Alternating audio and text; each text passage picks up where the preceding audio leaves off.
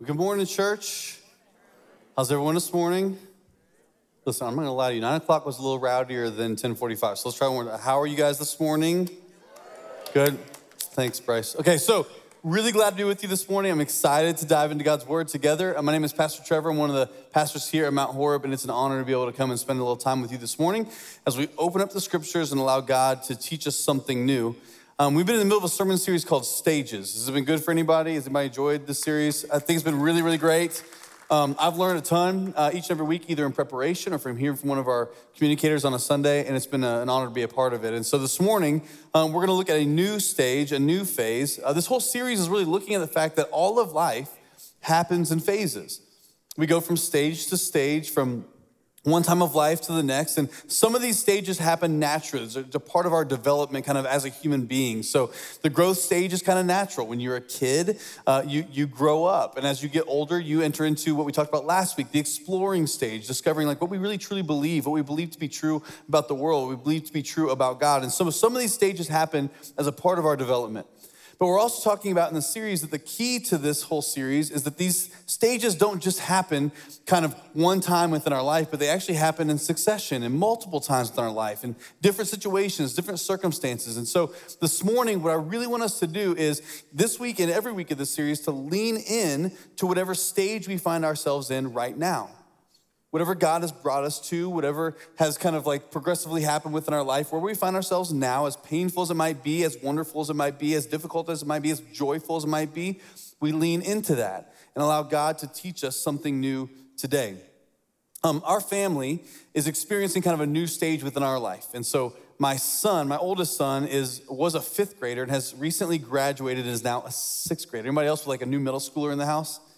It's like crazy. And so for us, it's been kind of a, a, sobering moment a little bit because we've been sharing pictures back and forth with each other of like when Eli was starting kindergarten and he was so cute and he listened to the things we said and didn't mouth off so much then. And it was like really good and really great. And then we were looking at pictures where Jenna he took the succession, succession, multiple pictures. And the first one was a picture of when she went to the school for the first time, had her first guest name tag with a little frowny face because her kid was in school. And then the one she just took a couple days ago was the same picture, of her last guest tag to the elementary school with a little frowny face because now her kid was no longer in elementary school, kid was now a middle schooler. Like things are changing and they're changing quickly, and it's a whole new stage for us, which means two things. Number one, I'm, I'm getting older. And number two, life happens, like right before our eyes. Life changes and it moves and it's going someplace. And so this whole series is about looking at this particular fact. And in order for us, no matter who you are and where you find yourself in your life right now, in order to find the soul of this season, we can't just wish it away. The temptation, even looking at these pictures, was to be like, oh, we would long for those days again when Eli was a little boy, when our kids were younger, it was so good then. In some ways, the world was simpler then. It's much more complicated now. And so we're tempted to long for the past. But the truth is also, for some of us, we actually end up yearning for the future. This thing we're in right now is so hard, it's so difficult, it's so awful. If we could just get there, if we could get that place, then things would finally get better and things would change. And the truth is, both of those extremes, longing for the past, yearning for the future, it robs us of what today presents to us right here and right now. There's a gift that is today, and it's for you to lean into and to learn from. So, no matter what amount of hurt this stage has, grief this stage has, perplexity, anticipation, hope, there's a lot offered to us by God to help us grow and to develop into the people that He wants us to be. So we visited a couple different stages along the way in the past few weeks, and this morning I want to look at a new stage. It is the building stage. The building stage. Last week we talked about the exploring stage. This is the next natural progression to our life, which becomes the building stage now. And it's a time or times in our life when we utilize the resources, time, energy, and focus that God has given to us in order to dream, create, or construct. Whatever God has given to us, the building stage when we use it to dream, create, and to construct. Maybe for some of you this morning, you're building a business right now. It's like where all of your focus and energy is going to. You're building this thing. Maybe you're building a family, perhaps right now. Maybe it's a ministry that you're building, or perhaps a relationship that you're building right now. And this stage, of life is a reality because ultimately you are created in the image of a builder God. God Himself is a builder. All throughout the scriptures, from Genesis to Revelation, we see over and over again that we have a God who is a builder, a constructor, a dreamer. In fact, in Genesis, in the very beginning, when God creates everything that we know and see, from the vastness of space to the intricacies of the human body, God has made it all. And He created it, constructed it, and spoke it into being. In six days, He made it and created all of it. And then He rested. Our God is a builder God. Not only that, He didn't stop there. God continued to build. He built relationship with Abraham in order to bring a promise into the world to restore all that had been broken. He built relationship with a man named David and built an earthly kingdom. He, he ultimately he built what would ultimately be the response to sin by sending his son Jesus to the earth. He built a place where we will one day spend eternity if we have faith, hope, and trust in him. God is a builder God. He's been doing it for a long time. So we should not be surprised when we find ourselves wanting to build something, create something, something that matters, something that lasts. It's in your nature, it's in your DNA because you are made in the image of God. God has placed it inside of you. From the very beginning, when He gave the first mandate to humankind to multiply and to be fruitful in Genesis 1, and then also to steward and govern all that God has made in Genesis 2, we have a builder God who has instilled it inside of us. So, to really get at this idea, though, it, though it shows up multiple times in the scripture, I'm actually kind of surprised how many times this language, this thematic kind of nature, this way of talking about the kingdom shows up all throughout the Bible. There's one place in particular I feel like it's very, very clear. We need look no further than the Apostle Paul. He speaks to it in multiple different places this idea of building and investing in the scriptures, and maybe most clearly in First Corinthians. You see, Paul is writing of the early church in Corinth. And he's, he's writing them in particular about this stage, about the forming and building. You see, Paul has been spending much of his life as he writes this letter building, forming, and launching churches all over the ancient Near East. Taking what Jesus has done as his life, death, and resurrection, and now instilling it in other people, and he's been putting in the work. He's been growing churches here, there, and writing letters to continue to encourage them. And he is acting in the image of God by being a builder, something that would far outlast him. And the fact, the fact that we are sitting here this morning would point to the fact that Paul gave the effort to build what he built. He's a builder in the image of God. So I want to read for you in 1 Corinthians chapter 3, verse 10 through 11. Here's what Paul writes then with this context in mind. He says, By the grace God has given to me, I laid a foundation as a wise builder, and someone else is now building on it. But each one should build with care, for no one can lay any foundation other than the one that has already been laid, which is Jesus Christ. So, the first two verses, Paul says a few very important things. He is dealing with a very important aspect of the building stage. He's dealing with the foundation. Doesn't matter what kind of building you're building or what you're constructing, the foundation is the most key. It is the structural integrity of the building, it's the lasting strength, and it depends solely on the quality and the substance of the foundational work that has been laid. So Paul says, I've done a lot of work here.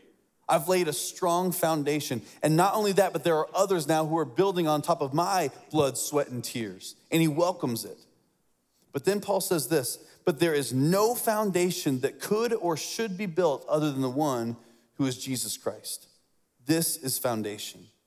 You see, when we find ourselves in a season or a stage of building, no matter what is receiving our time, attention, energy, and affection, if we build on anything other than the foundation of Jesus, it is shifting sand. So maybe even this morning, uh, you're investing heavily in this particular thing. Like it's getting so much of your attention, so much of your focus.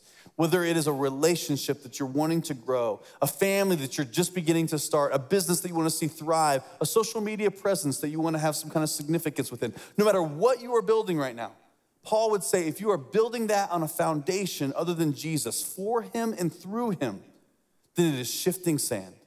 And it cannot carry the weight of the thing that you are trying to build. You see, this whole series has been talking about there's been a progression to our lives from one stage to the next. There's work that must be done in the nurturing stage to be able to allow you to be in the growth stage. And from the growth stage, you must have work that is done in order to be in the exploring stage. And in order to be in the building stage, there's a foundation that must be laid in order to handle what is being built. And Paul says there is no foundation that should or could be laid other than Jesus Christ. No matter what you are building, if you are leaving a legacy, something that will outlast you, Jesus must be the foundation. It reminds me like uh, building Legos. Anybody in the room have kids that love or love to build Legos? My, yeah, you do love building Legos. When my sons were little, they loved Legos. It was like a, a, a great time for hours to lay on the carpet and build stuff. It was one of my favorite things as a dad. And so I would be guilty of buying lots of Legos because I loved sitting with my kids and building this stuff. And the way it kind of worked in the very beginning was it was the same way every way, every time. We would open the box, and what I would do is I would look a few steps ahead and I would find all the Legos that were gonna be necessary for those three steps, and I would lay them out for the boys, and they would grab them, look at the picture, and they would put the things on there. And that'd be fine for a while, but eventually by like step 10, they're like, Dad, quit. We can do this on our own. I'm like, okay, cool. Against my better judgment. You know, I kind of slide back and let them take over. And so now they're finding the pieces that correspond to the picture and they're putting together. But what always happens dads or moms in the room. Within a few steps, what's happening? Dad, help. What? Something's wrong. I'm like, what's wrong? Well, this is supposed to look like a spaceship, but it looks like a toaster. We, we've screwed something up somewhere along the way, somewhere in these steps. And sure enough, always, you go back and look, and a piece has been left out. Something has been lost, of course, in every Lego set. You've opened it two seconds ago, and there's pieces that are everywhere. And this is exactly what would happen for us. And I feel like in life, this is exactly what Paul's trying to get at. If, if our life is a series of phases, stages, and process, there are things that must take place in order for the next thing to take place. The same thing is true in Legos. If you miss step two, three, and four, good luck in step 10. It won't work out. You'll be missing something. And Paul says if you're going to try to build something of meaning and significance, something that will outlast you, something that will have meaning far beyond you one day when you are gone, then you have to build on the foundation of Jesus Christ because if you build on anything else, it's shifting sand. It cannot hold the weight. So Paul says there's no other foundation that has been laid or should have been laid other than Jesus Christ. And so maybe this morning you're investing heavily in this thing. You feel like it's time to build something. I would caution you, as Paul would, do not pour yourself into this new endeavor. Do not give yourself to this career, this marriage, this social media presence, this ministry without making sure that Jesus Christ is your highest priority and the substance of your meaning and your purpose because nothing else can handle the weight of the building stage. Whatever you're investing in right now, may it be for Him and through Him. You see, building a business just for profit will never fulfill and it will never last. And one day you'll have to leave it. Building a marriage without the glue of Christ can suffer in the face of trial and stress that always comes in life. And building a social media following in order to be significant will only leave you empty. The foundation must be Jesus. And please hear me this morning. There is no shame if you're in a place right now and you're like, you know what? Maybe should I, I should inspect my foundation.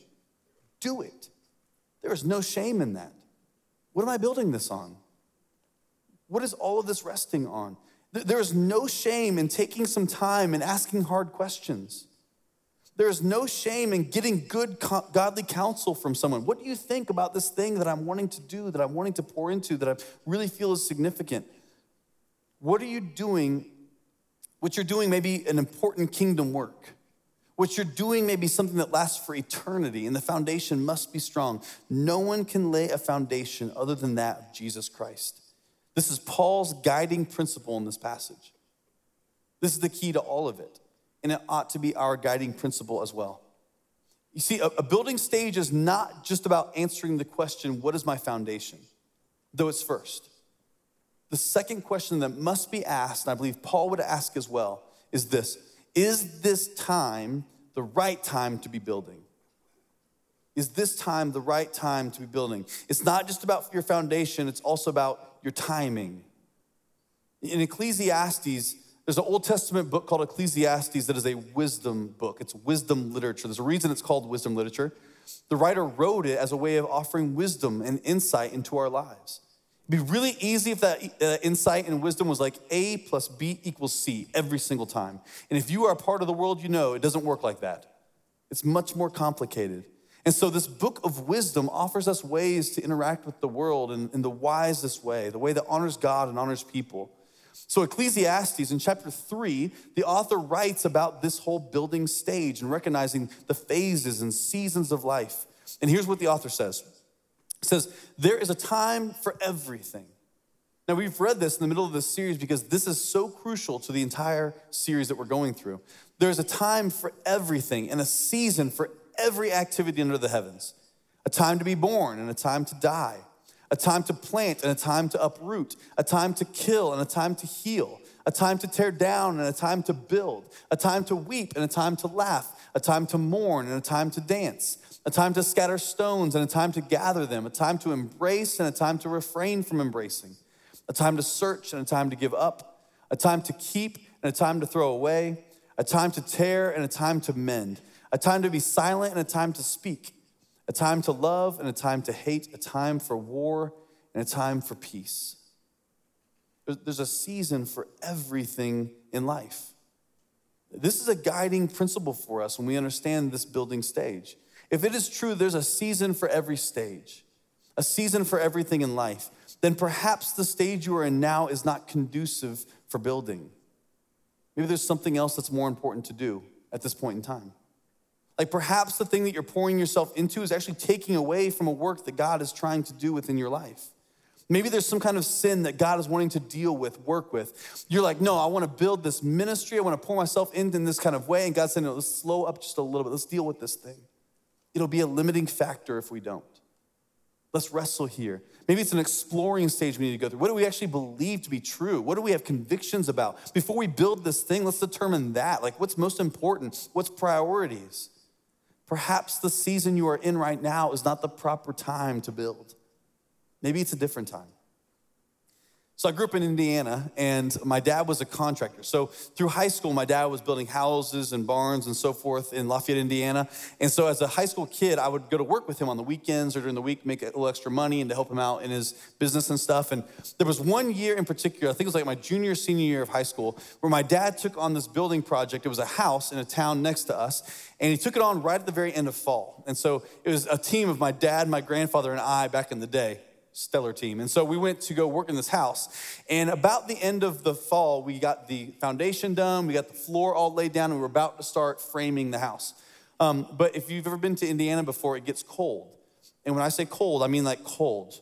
Like not 60, 70 cold like South Carolina people, like ice, snow kind of cold.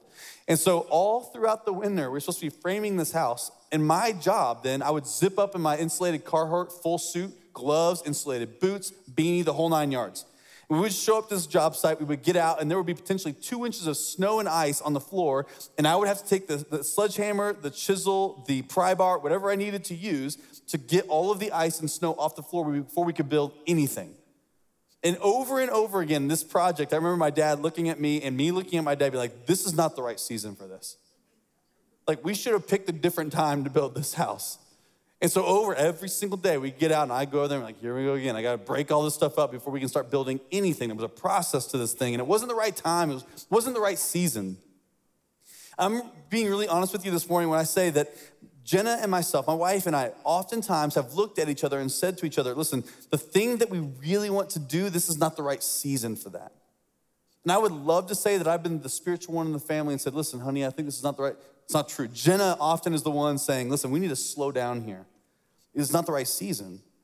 I remember a couple years ago, my wife's a real estate agent, and a couple years ago, she was killing it. Like it was going awesome. Everything was great. We got pregnant with Murray, so our last child was coming, and so she was like very pregnant, but still doing the whole real estate thing. And I remember saying to her, I'm like, Jen, this is awesome. Like you are killing. You're so good. Things are growing. Build this, build this. And I remember her saying to me, Trevor, I'm not gonna build this right now. So as a spiritual husband, I'm like, but why? That's crazy. Like things are going great. And remember she said to me, No, I'm not going to build this right now because I'm not going to sacrifice my family and I'm not going to sacrifice this newborn child for this business right now. That's not a priority. And so she didn't. You know, I love this church and I've served here for a long time. I love nothing more than pouring myself out for these people, this community, what God is doing here through Mount Horeb. I love it. But there have been times in my life, and sometimes painstakingly so, I've had to say to myself, I can't do another thing. Like, I've got to put some boundaries up. I've got to stop some stuff. I've got to figure out how to say no to some things because I, I, will, I will kill myself if I don't. I remember just a year and a half ago, I was in class. I I'm working my way through seminary. It's been five long years of seminary. And I would love to be done on top of everything else I do. Oftentimes, I'm at home till midnight doing homework, trying to get papers in and do the things. And so, about a year and a half ago, I had kind of hit the wall COVID, you name it, all the stuff. Murray was young. And I just realized I was in the middle of a class that I could not do because something was going to suffer. It was going to be my health, or it was going to be my family, or my ministry and I, I couldn't sacrifice any of it.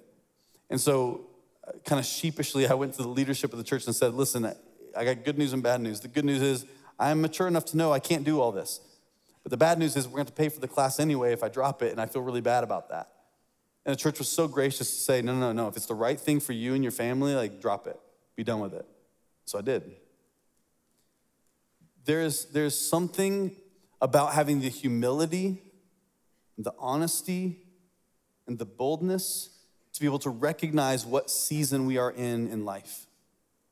And potentially, even though we want to so badly to dream and to grow and to build and to form and to construct, potentially right now is not the right season because there's something else that is of higher importance something else that must be done, something that God is trying to teach, a different stage that we should be in. I'm afraid that there are many of us in the room this morning that are misreading the stage that we find ourselves in. God's trying to deal with sin while we're trying to build something. God's trying to help us explore what we believe to be true, and we're trying to forge ahead to dream and to build and to invest. So, Paul gives this framework for us in 1 Corinthians. He says at the very beginning, there's a foundation. It cannot be built on anything other than Jesus. Also, we have to be sensitive to the season that we are in in life to know when it's time to build. But the third question that Paul brings up that is so important here is in 1 Corinthians chapter 3, verse 12. After he has the conversation about Jesus and foundation, in verse 12, here's what he says then. Paul writes, If anyone builds on this foundation, the foundation of Jesus. If anyone builds on that foundation using gold, silver, costly stones, wood, hay, and straw, and the big bad wolf and everything, their work will be shown for what it is. You might get that later on on the way home. Because the day will bring it to light. If anybody's gonna build on this foundation, no matter what material you use, stuff that'll last and stuff that won't, it'll be shown for what it is as you build. It'll be revealed, he says, with fire, and that fire will test the quality of each person's work. In the end of life, if what has been built survives, the builder will receive a reward. But if it is burnt up, the builder will suffer loss, but yet will be saved, even though only as one who's escaping the flames. The question we have to ask ourselves here that Paul introduces to us is this What are we building with, and what are we building for? What are we laying on this foundation that is Jesus? What are we building with? Like, what has God given you? Paul gives some examples. He says, We're gonna build with gold and stone and hay and straw and wood. It'll be shown for what it is. But what has God given you? How has He uniquely blessed you, gifted you? What opportunities has He laid into your lap? What things has He uniquely decided to create you with? You see, some of us in the, in the room this morning, we have hammers in our hands. Some have screwdrivers, others with other things. And God has blessed you uniquely as the person that you are. Not everyone has the same tools. And in fact, that's the whole point. That we would all work in tandem with God to accomplish the kingdom purposes and the kingdom building. So, if you have a foundation that is Jesus, if you've recognized it is the season for building to invest and to grow, then what does God put into your hands? What's he wants you to do based upon what he's given you? Theologian Frederick Buechner says it this way, and it's so perfect. He says, Where your deep gladness and the world's deep hunger meet, that is your call from God. Wherever your deep gladness is and the world's deep hunger intersect, that may be God's call on your life. If you want to build something that lasts and something that's meaningful, but you don't know where to start, start there. Like, what do I have? How have I been gifted? What, what can I offer? And what does the world need around me? In Lexington, you know, there are children who go home on the weekend and do not have food to eat again until school starts on Monday. And think about summer times. You know, in this state and many others, there are children who are trafficked daily. There are people in Lexington County who have holes in their floors, no heating, no air conditioning. In this community, there are people who are addicted to all kinds of things that could kill them, literally. When we look at this kind of stuff, does it move us in any kind of way? To wonder, maybe this is the deep hunger that the world has. What do I have to offer to meet that? I want to build that. I want to build that because I believe it'll, it'll be an investment that matters in the long term. It'll be tested in the fire and shown for the quality of its work. I met with a guy just this week for lunch, a good friend of mine. And he said, You want to go to Poke Bros? I was like, Yes, I will always go to Poke Bros. So we showed up there. Moe's too, don't get too concerned. I love them both. But I showed up there, we had lunch, a great lunch, and we were sitting down talking. And he's like, Listen, I, I love my life and I, I love my job. I love what I do. I'm, I'm good at it. But I just feel like there's more. Like, I feel like there's something else I can do that would really, really matter. Like, what should I do? I said, That's a great question. What do you think you should do? What do you have? What's in your hands? What tools have you been given? Great coach, great mentor. How do you do that? Maybe not for a paycheck, but how do you do it with the time so that you know at the very end of your life, I did something that mattered and it'll outlast me? That's the legacy that I'm leaving. In a few short days, we will have hundreds of people who come here to meet thousands of children for Vacation Bible School. And there are people that I see every single year, including myself, who give of their time throughout that week as a crew guide or something else and invest in the lives of children. And there's not a single person that I talk to at the end of Vacation Bible School that says, you know, I would have rather done something else, else this week. Every person says that relationship I built with that child, that conversation that we had about Jesus, the way that I invested in that life, and that's eternal stuff. That's the kind of stuff that'll be shown in the very end for something that is a quality work built on the foundation of Jesus. In January, I plan to go back to Liberia, Africa, after a, a visit a couple years ago with Pastor Jeff. Take a group of men to come with me to help build some homes that we've invested in as a church. And this will be a group of people who will go and spend time for a full week in Liberia in some of the worst conditions I've been in, in, a, in a, on a mission trip and pour themselves out because they believe it's something that will be a lasting effect, an eternal reward, something better that we can never do if we're building just for ourselves. You see, building with these kinds of materials will, will stand the test of time. To invest in the lives of people is always worth it. To build systems that help communities for the long term is always worth it. To have Christ centered bonds and relationships, those are the things that will last. Those are the things that are worth investing in. So, what are you building for? What are you investing in? These are important questions for us to ask. We find ourselves in this particular stage of life. The Bible really offers us two different blueprints to answer this question, two different ways of building. One happens in Genesis in chapter 11, and the other in Ephesians chapter 2. They're juxtaposed to one another. You see, this conversation about building, constructing, and creating happens over and over and over again. But whenever you hear a discussion about building a house, a tower, and so forth in the New Testament, there's a question as a Bible reader you have to ask where have we first heard about this stuff? It's called the law of first mention. When you read something in the Bible, it's important to ask the question where did this happen first? I'll give you an example. When you read about Jesus resurrecting from the dead, where does he resurrect in? It's a garden. Where's the first time we hear about a garden? Genesis and creation.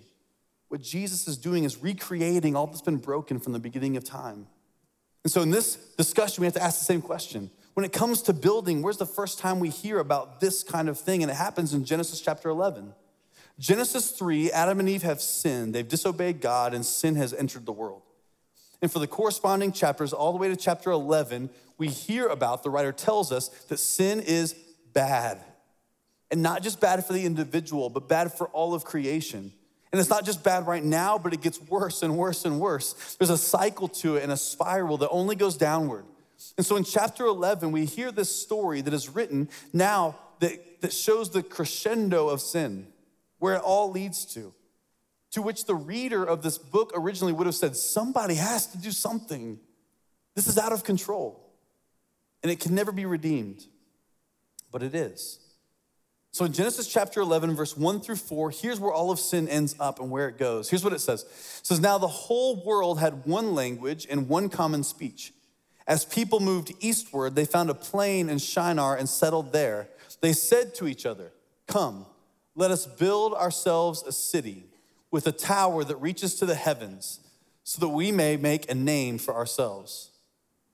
Let me go there real quick.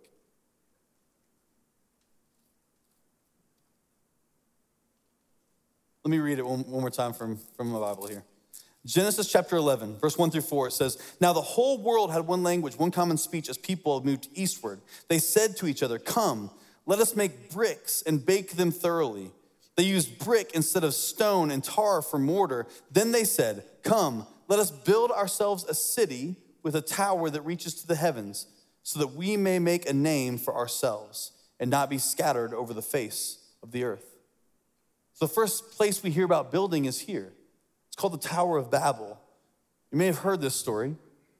Now, the problem is, it's not that they're building a city. In fact, if you read the Bible from Genesis to Revelation, the whole plan all along was for God to create a city. It starts in a garden and it ends in the city of God. That was the plan. The problem is the city they wanted to build in Genesis 11, it's shown to us the problem in that particular verse when it says, so that we may make a name for who? Ourselves. See, we're building to make a name for ourselves. We're building with mortar and brick to build a tower to the heavens so that we can make a name for us. You see, all of creation at this point in time, though God had made them, given them the mandate to multiply and to steward the earth and move across it in relationship with God and to take it somewhere, is so riddled with sin and disobedience that they've decided to build this city. And they're, they're doing it in such a way that does not honor God and does not honor others. Here's the first blueprint that we're given in Scripture on how to build and it's measured by two things ego and pride. This is the measurement to the legend of this particular blueprint. It's the ultimate expression of sin, building for self. Let's make a name for ourselves. There's a couple reasons why we do this. We build in this way oftentimes because, um, because of some kind of sin, brokenness, past hurt, pain. And for some of us in the room, if we're really honest, one of the reasons we don't swing a hammer to construct is because we're too busy having axes in our hands. For some of us, we have an axe to grind with the church, the big C church. There's all kinds of reasons that we get frustrated and angry. This church doesn't play the kind of music that I like. This church doesn't take part in the kind of things that I want them to take part in. This church, it feels like they judge me. It's not diverse enough. It's not inclusive enough. It's not this. It's not that. We have all these different reasons that we can be so frustrated with the church, have an axe to grind with the church that we never actually do anything. Here's what I would say this morning to myself, first and foremost let's quit complaining and start constructing. Like, let's quit criticizing. Let's, let's get into the fray and be a part of the solution. Let's be a part of what God is trying to build. Not so we can make a name for ourselves, but so we can make a name for Him. The other reason I would argue that we oftentimes build with the first blueprint of ego and pride is because oftentimes it's a revelation ultimately of what we value most. In the end, we really do want to spend our time, energy, attention, and affection to get that boat to build that house in that neighborhood, to get earn the blue check on Instagram or TikTok, to fill the bank account or turn our kid into a future NFL or NBA project. I'm just being honest with myself. We're well on our way though. We're doing good. But what happens when all is said and done? Where does it all go?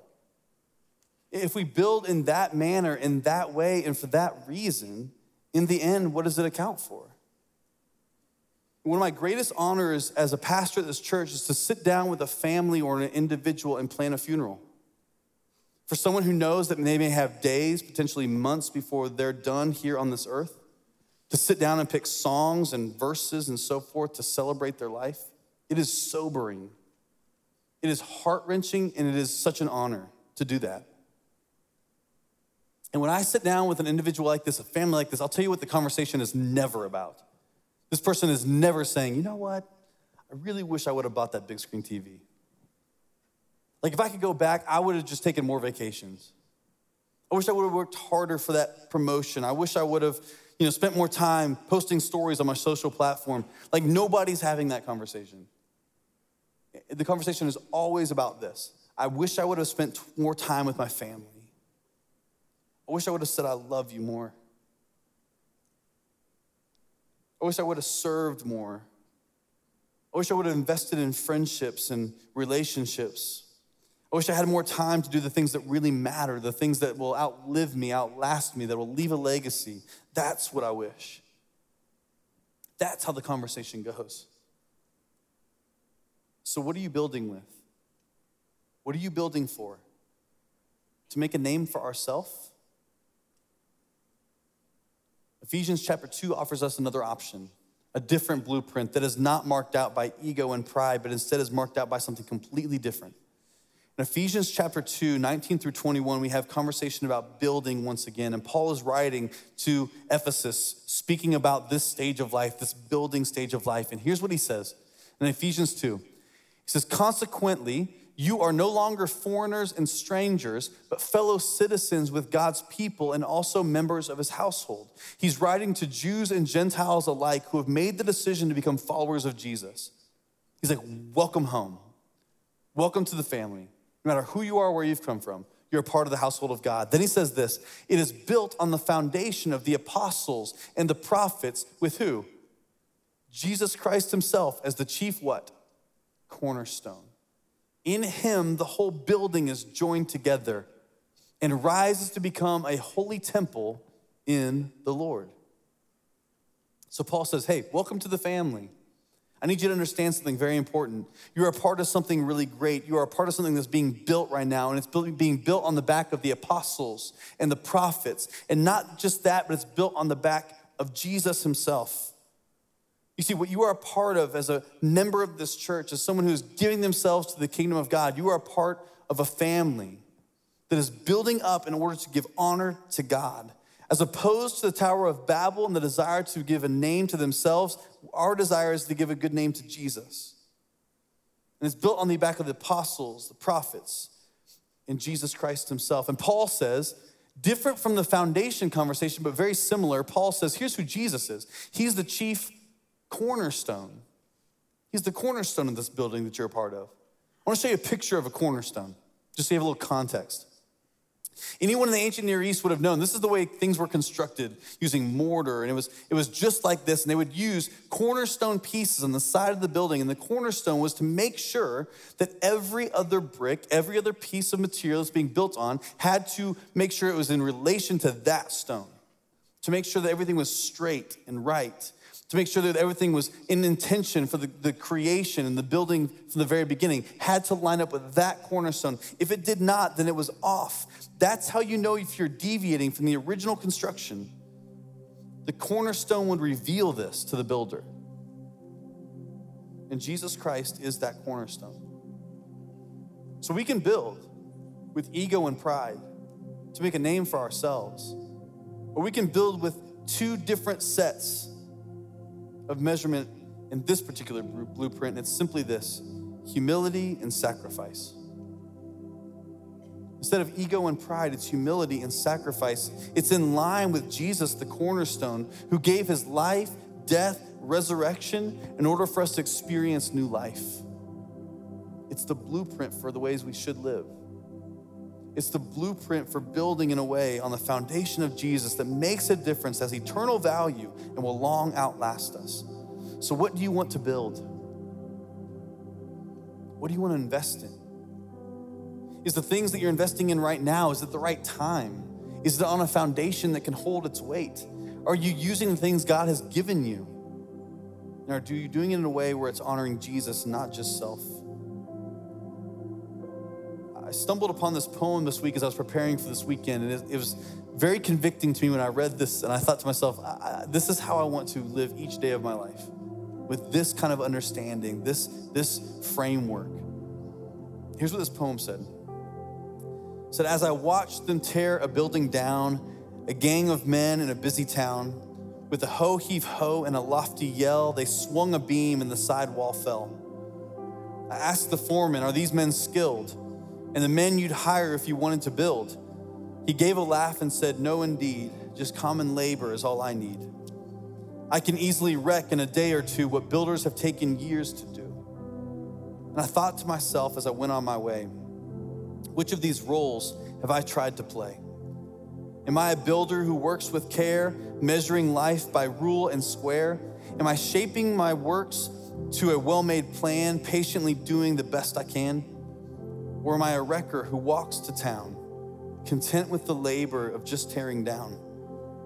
Oh Lord, let my life and my labors be that which will build for eternity. See, when Jesus is the cornerstone of our life, when He is the firm foundation that we build on, we can build with full confidence that He will help us labor in such a way where it'll be lasting, it'll be legacy, and it'll be done with Jesus as the mirror of the way we should live our life by His life, death, and resurrection, humility, sacrifice, broken body, shed blood. That's how we build in such a way where it makes a difference. So this morning, we're going to take part in the ancient sacrament of communion.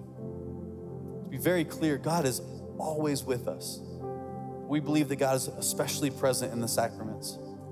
As we come to take part in this this morning, recognize that you are brothers and sisters in Christ, a part of God's family, his household, this thing that is being built in order to make all things right once again. Would you pray with me this morning? God, thank you that you have seen so fit to invest in us, to grow in us, to make us the people that you want us to be. Father, thank you for leading us in from stage to stage, season to season. Thank you, God, for being faithful to give us all that we need to do what you want to through us as you do what you want to in us, God. So, Father, I pray for every single person here this morning as we come and partake in your broken body and your shed blood this morning. I pray that we would recognize that you have given yourself that we might build a life that lasts and a legacy with meaning, that we would invest in the things that truly matter. Thank you for your love this morning, God. We love you in return. It's in your name that we pray, and everyone said together.